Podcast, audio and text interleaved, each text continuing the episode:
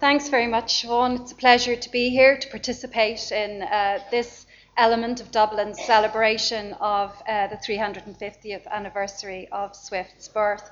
I hadn't intended to mention Description of a City Shower, which is, of course, one of Swift's greatest poems. Uh, but in honour of the day, I feel I should say, uh, make a reference to the women who gather uh, in the shops, pretend to cheapen goods, but fail to buy as they shelter uh, from the rain. Among the prized holdings in the library of Trinity College Dublin is a brief manuscript entitled Family of Swift, part genealogical account, part memoir, and written in the third person. The manuscript is valuable not only for what it tells us of Jonathan Swift's family and early life, but also because it's an autograph account in Jonathan Swift's handwriting. Can everybody hear me all right? Is that okay? Good. So he begins with the Swift's family's origins in Yorkshire and he progresses through various uh, marriages and inheritances. But the account takes a strange swerve when it reaches the birth of Jonathan Swift, who at the time who was at the time of writing Dean of St Patrick's Cathedral in Dublin. And you can see there on the screen uh, in front of you an image of uh, from the manuscript. He was born in Dublin on St. Andrew's Day, and when he was a year old, an event happened to him that seems very unusual, for his nurse stole him on shipboard, unknown to his mother and uncle, and carried him with her to Whitehaven, where he continued for almost three years. For when the matter was discovered, his mother sent orders by all means not to hazard a second voyage till he could be better able to bear it. The nurse was so careful of him that before he returned he had learned to spell, and by the time that he was three year old he could read any chapter in the Bible. So he clearly had a very productive time uh, in, in Whitehaven.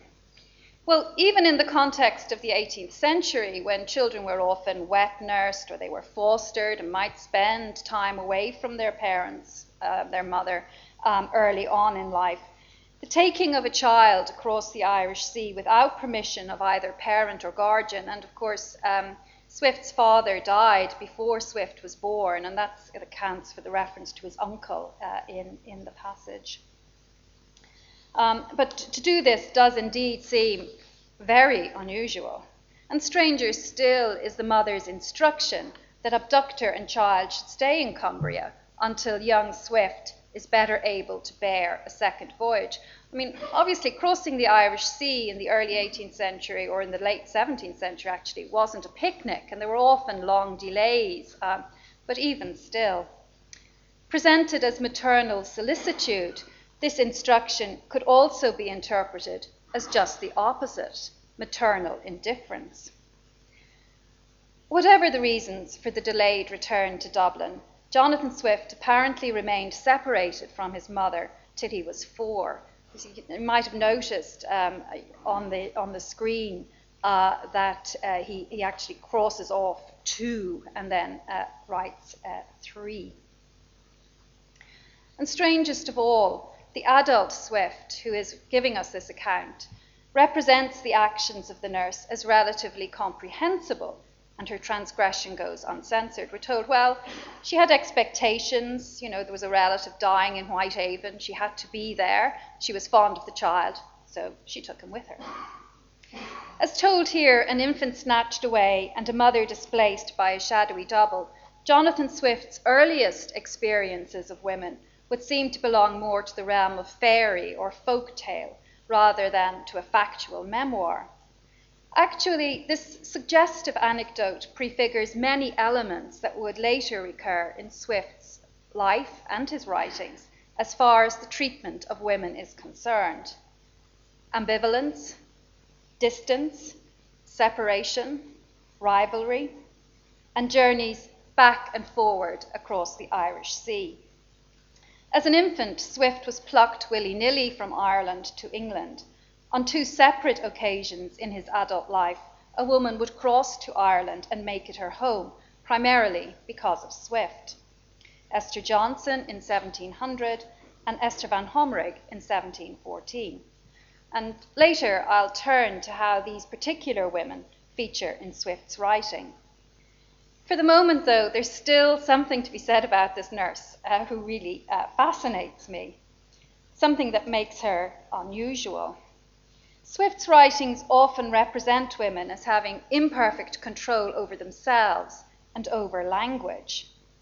As an authoritative, effective, and affectionate teacher of her male charge, whom she inducts into a world of writing, this nameless nurse from Whitehaven is therefore striking. It's possible that decades later, Swift, in Gulliver's Travels, paid an oblique tribute to the nameless woman who taught him to read and write, or to spell, certainly. In the second of his four voyages, Gulliver arrives in the land of the giants, Brobdingnag, and is discovered by a farmer scything in a field. They all look quite um, jolly and, uh, and, and, and friendly uh, in, in, in this particular 18th century um, illustration. Uh, but that is far from being uh, the case. The farmer soon realizes that this tiny mannequin can be exploited and he takes to exhibiting Gulliver for money. In this landscape, the diminutive Gulliver is vulnerable to even the tiniest of animals. So he has epic battles with wasps and with, uh, with rats. The person Gulliver credits for his preservation in that country is the farmer's daughter, a nine year old girl whom he calls Glumdalclitch or little nurse. Everything is relative, of course, and the little nurse is actually 40 foot tall. Like the nameless woman who nursed the infant Swift, Glumdalclitch not only despair, displays care and affection towards her charge, so people comment um, often on the lack of nurturing women in Swift's writing. So I feel that these images, um, they are rare, but they are um, highly, highly significant. Glumdalclitch not only displays care and affection towards her charge, she also acts as a schoolmistress, teaching Gulliver the language and the Brobdingnagian alphabet. Gulliver's Travels is not only Swift's most famous work, it's also the most popular of all Irish books. And here I show you, I just love this picture. I think it's perfectly charming with these uh, school children. It's a screenshot from the Irish Times from a few weeks ago. Um, but the picture is actually from 2011 and it shows uh, school children in Trim. Of course, Swift had connections uh, to that area of Meath where, where he was vicar of, of Laracor, brandishing uh, their copies um, of, of Gulliver's Travels which I suspect, sadly, are not their own personal copies, which they lovingly keep by their bedsides, but ones uh, that were provided specially for this uh, photo opportunity. But nonetheless, uh, there it is. Uh, as I say, Gulliver's Travels is not only Swift's most famous work, it's also the most popular of all Irish books, partly because, of course, published in 1726, it has a long lead time um, on, on later arrivals. The book sees Gulliver, a ship's surgeon, undertake four voyages to imaginary lands. First to Lilliput, where the inhabitants are six inches tall and correspondingly petty. Secondly, to Brobdingnag, the land of the giants, uh, where the rulers at least display a certain kind of magnanimity um, and uh, farsightedness. Then, among other places, to Laputa, the flying island. And finally, to a land governed by rational horses, the Houyhnhnms, whose tranquil, ordered lives are troubled only by the presence of odious Yahoos, the bestial creatures who bear an astonishing physical resemblance to human beings. In general, women do not emerge well from Gulliver's travels, the example of Glumdalclitch notwithstanding. In Brobdingnag, the monstrous bodies of women repulse Gulliver at court, he's greatly offended by the Queen's maids of honour, by whom he is used like a creature who had no sort of consequence, as they strip to the skin in front of him, revealing bodies he views with horror and disgust. And of course, it should be pointed out here that this is a double edged piece of satire because, you know, we have Gulliver who's, you know, this high uh, feeling affronted that these women do not respect his manhood um, when they are 40 foot tall. Elsewhere, female lasciviousness and sexual depravity are objects of censure. Having given an account of a woman in Laputa who abandons her loving husband to perversely take up with a footman who beats her, Gulliver remarks, and I'm quoting This may perhaps pass with the reader rather for a European or English story than for one of a country so remote. But he may please to consider that the caprices of womankind are not limited by any climate or nation, and that they are much more uniform than can easily be imagined. And one might say, in relation to Laputa, that, I mean, this is the flying island where the menfolk are completely preoccupied with abstruse abstraction. They're fascinated by geometry, astronomy, um, to the extent that they need flappers to accompany them and wave pea, uh, in, you know, objects with peas in them to, to waken them up and bring them back to earth, as it were. The women in Laputa are not fascinated by this, um, and they uh, want an earthier, more physical existence. So there's a sort of a gender uh, binary uh, going on here in which the women uh, seek to escape the rarefied atmosphere um, of, of Laputa. And in fact, in Laputa, it's the one place where Gulliver really doesn't get on with the, uh, or doesn't ingratiate himself with the, with the ruling beings. Uh, and he finds himself, as he says somewhat in a disgruntled way, really spending most of his time with women and children um, because he doesn't have the mathematical interests that uh, his, uh, his hosts uh, do. In his final voyage, describing his own country, England, to his Houyhnhnm host, Gulliver criticizes the appetite and consumerism of his countrywomen and peevishly remarks this whole globe of earth must be at least three times gone round before one of our better female yahoos could get her breakfast or a cup to put it in. So, what Gulliver is referring to there, the sort of modish uh, female tastes for tea drinking, which is a relatively recently acquired habit, and for Chinese porcelain. And these tastes and appetites drive trade, but they also uh, bring about processes of luxury uh, which many commentators saw as being injurious uh, to national health. To some extent, Gulliver's horrified observations of and complaints about women are a familiar litany of satiric tropes that can be traced back at least as far as the uh, classical Roman satirists such as Juvenal, uh, who many centuries before were saying similar things about female carnality, licentiousness, and frivolity. In others of Swift's writings, some of these complaints receive a highly topical application.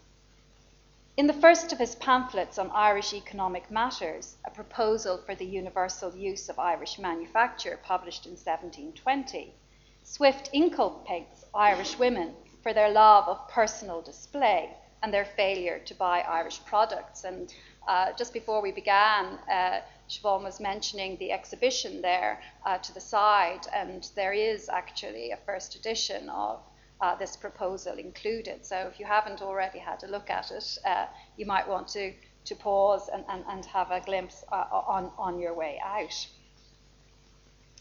So and in the, in the course of the pamphlet, I mean, many, many agents are seen as responsible for the, the sad state of Ireland, poverty, unemployment, and so on.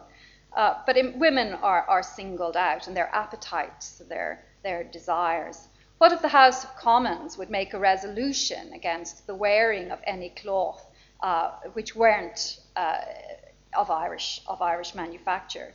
What if they had extended it so far as utterly to exclude all silks, velvets, calicoes, and the whole lexicon of female fopperies, and declared that whoever acted otherwise should be deemed and reputed an enemy to the nation? Well, speech and language is the mark of a rational being. This is something that, you know, is very much part of uh, say, Gulliver's Travels, where the Yahoos uh, don't speak, but, but the horses uh, do. But in the wonderful phrase lexicon of female fopperies, Swift suggests that Irish women are such superficial creatures that to the nation's great hurt, they allow their clothes to do their talking for them. Of course, in thinking about Gulliver's Travels, uh, one must remember that men don't come out of that work particularly well either. The title of this short series of lunchtime lectures, as Siobhan mentioned at the beginning, uh, includes a quotation from Swift's The Life and Character of Dr. Swift, which is one of several poems in which Swift has, you know, he imagines uh, various uh, people discussing his legacy uh, and, and, and, what he's done uh, in terms of, of poetry, in terms of politics, and, and so on. Um, and in, one of the, in this poem, the defender articulates a view "Tis plain his writings are designed to please and to reform mankind. As a satirist, the emphasis in Swift's work tends more towards an effort to reform than to please his readers, whether those readers are male or female. The accusation that Swift is a misogynist, for which some of the passages from Gulliver's Travels just cited might provide some of the milder evidence, needs to be considered in relation to the charge of misanthropy. Swift's understanding of how satire, designed to expose human folly and to reform mankind, might appear a species of misanthropy is explained in a letter he wrote to his friend and fellow writer Alexander Pope. Um, this is a very famous uh, quotation and is probably familiar uh, to some of you. It's quite quite long, but it's also quite dense uh, and and intricate, uh, and it's worth it's worth uh, pausing over. I have ever hated all nations, professions, and communities, and all my love is towards individuals. For instance, I hate the tribe of lawyers, but I love counsellor such a one, judge such a one. So with physicians, I will not speak of my own trade, that is, the clergy. Soldiers, English, Scotch, French, and the rest.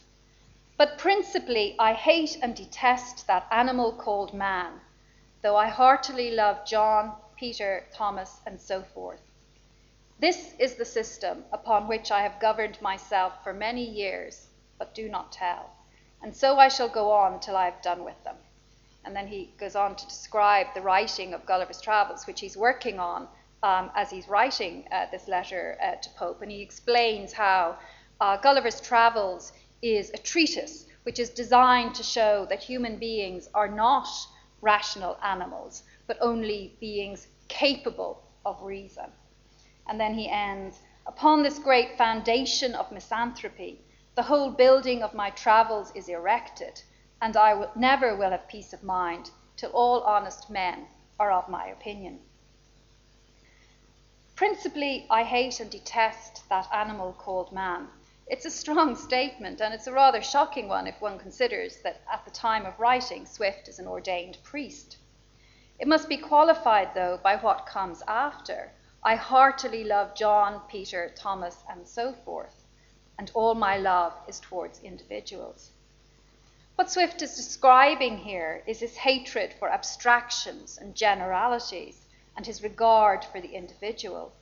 The great foundation of his misanthropy, as Swift describes it to Pope, is that human beings should not pride themselves on this notion uh, that they are rational animals, but simply that they are potentially rational. As a satirist, Swift castigated generalities and groups, nations, professions, communities, man understood as an abstraction, and we might add, woman. One of the uh, critics who's written best, I think, on this whole vexed and complicated uh, issue of Swift and women and the myriad and conflicting ways in which his works represent women uh, is Louise Barnett. And in uh, her book, uh, Swift and the Company of Women, she talks about how, in general, uh, Swift or Swift inveighs against women in general, uh, but many of his works also uh, celebrate, honor, um, are dedicated to praise uh, individual women. And this is sort of the second part of my lecture. I'd like to talk about some of those works. Jonathan Swift never married, but he had many women friends across his life. His two closest relationships, with Esther Johnson and Esther Van Homrigh, have generated considerable speculation and are also the most significant in terms of Swift's writing, as each woman is, she's an important addressee of Swift's letters uh, and is also a subject in Swift's poetry. Swift's most long standing friendship was with Hester Johnson. Stella, as Swift was to name her, was a young girl when she first met Swift in the 1690s in England. They met in the home of Sir William Temple at Moor Park in Essex, where Hester's mother was a housekeeper and Swift was Sir William's secretary. Swift took an interest in Stella's education, directing what books she should read, and in his own words, instructing her in principles of honour and virtue, this image of Swift as an instructor of women is something that comes across very frequently in his writings. Later, as a young woman, Hester Johnson moved to Dublin, where Swift was also living. Um, the, the, sort of purported reason for the move was that Dublin, unlike now, was a cheap place to live. It was cheaper uh, to live in Dublin uh, than elsewhere. And uh, Esther Johnson, she had some money that Temple had left her, but she wasn't by any means a wealthy woman, and her money would go further uh, in a place uh, such as Dublin. Despite the fact that Stella lived with a female companion, Rebecca Dingley, and maintained her own household, the world looked askance at her living arrangements until, according to Swift, she saw off all censure by her excellent conduct. From Swift's own lifetime to the present day, there has been speculation on whether Hester Johnson and Jonathan Swift were privately married, and there are many and varied theories as to whether the marriage took place, uh, why it didn't take place, alternatively, if it did take place, why it was kept secret, and so on. Between 1710 and 1713, Swift was in London. He was acting as an emissary for the Irish clergy, essentially attempting uh, to get a more beneficial, uh, tax arrangement uh, for them. And during this period, he wrote daily to Stella and Dingley in Dublin, letters containing political gossip and news, but also abounding in affection, and some written in an intimate little language particular to the writer and the receivers, sort of a lot of ciphers and codes and, and, and pet, pet words and so on. One topic that Swift essentially omitted from his letters home to Dublin was his growing relationship with Esther van Homrigh, Vanessa, the young woman he met in London in 1711 and with whom he maintained a somewhat turbulent relationship until close to her death in 1723. Vanessa is the subject and recipient of Swift's longest poem, Cadenus and Vanessa, which was published after her death, uh, against Swift's wishes. This poem joins both Swift and Esther van Homrigh in the title Vanessa was, Swift, was Swift's name uh, for Esther, and Cadenus is an anagram of the Latin form of Dean. But it's an elaborate, awkward, and inconclusive attempt to maintain distance between the pair. So the poem begins with Venus uh, being asked to adjudicate between, it's a sort of a court of love, as it were, between men and women. Each uh, of the sexes blames the other for the decline in modern love. Marriage isn't what it used to be. So she hears evidence, it's inconclusive, she gets a bit fed up with the whole thing. On the foot of this, she determines to, to create a perfect creature whom men will find irresistible. And then she tricks the goddess of wisdom into bestowing on this infant, Vanessa, whom the goddess mistakes for a boy, seeds long unknown to womankind, for manly bosoms chiefly fit knowledge, taste, and wit. Again, this is a trope we sometimes see in those uh, in treatments of women that Swift regards as exceptional, that they're granted um, uh, manly uh, qualities. It's not that they're viewed as men, but that attributes associated in that culture with men are associated with these women. And I think that that's uh, a slightly uh, different thing. As a paragon, Vanessa actually pleases nobody. Far from being irresistible, uh, nobody has much time for her. The men find her dull, and the women find her indifference to fashion incomprehensible. Then Cadenus appears, and although he's 44 and half blind with reading, Vanessa, owing to the manipulations of Cupid, falls in love with him through a book. I think the representation of Cadenus in this poem is rather like what Americans call a humble brag, where you sort of itemize faults that you don't actually think are faults at all, um, such as your learning, your wit, you're half blind. Flattered but also alarmed, Cadenus attempts to deflect Vanessa's love into friendship. But friendship in its greatest height, a constant rational delight, on virtue's basis fixed to last, when love's allurements long are past, which gently warms but cannot burn, he gladly offers in return. So Vanessa desires a physical, erotic relationship but what Cadenus is prepared to offer is the rational delight of friendship, uh, a, a, a, passion which is based in the mind. It's something of the, of the spirit. So, in a sense, what he's offering is a relationship that can essentially ignore the fact that Vanessa is a woman altogether. She, however, will have none of it. And at the end of the poem, or towards the end of the poem, the tables are reversed. The nymph will have her turn to be the tutor and the pupil he, though she already can discern her scholar is not apt to learn, or wants capacity to reach the science she designs to teach, wherein his genius was below the skill of every common beau, who though he cannot spell is wise enough to read a lady's eyes, and will each accidental glance interpret for a kind advance. But what success Vanessa met is to the world a secret yet whether the nymph to please her, her swain talks in a high romantic strain, or whether he at last descends to love with less seraphic ends, or to, or to compound the business whether they temper love and books together, shall never to mankind be told, nor dares the conscious muse unfold. So the poem is left undecided. It's kind of hanging, hanging there uh, inconclusively.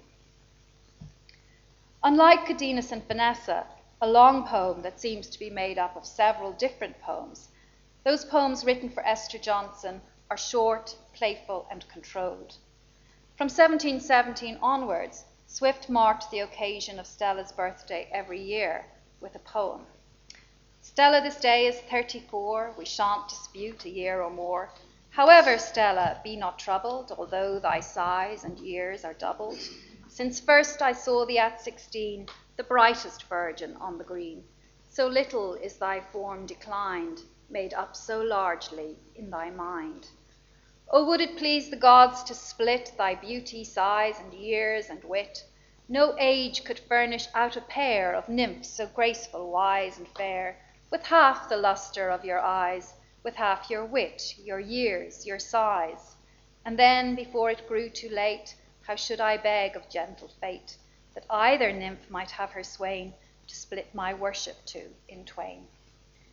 So this is an extraordinarily playful uh, poem in which you know Swift abandons the sort of cant of uh, praising a woman for her beauty, uh, instead performing this uh, metamorphosis in which Stella is split in two and he is also split in two. So it all works. Uh, it all works uh, perfectly well.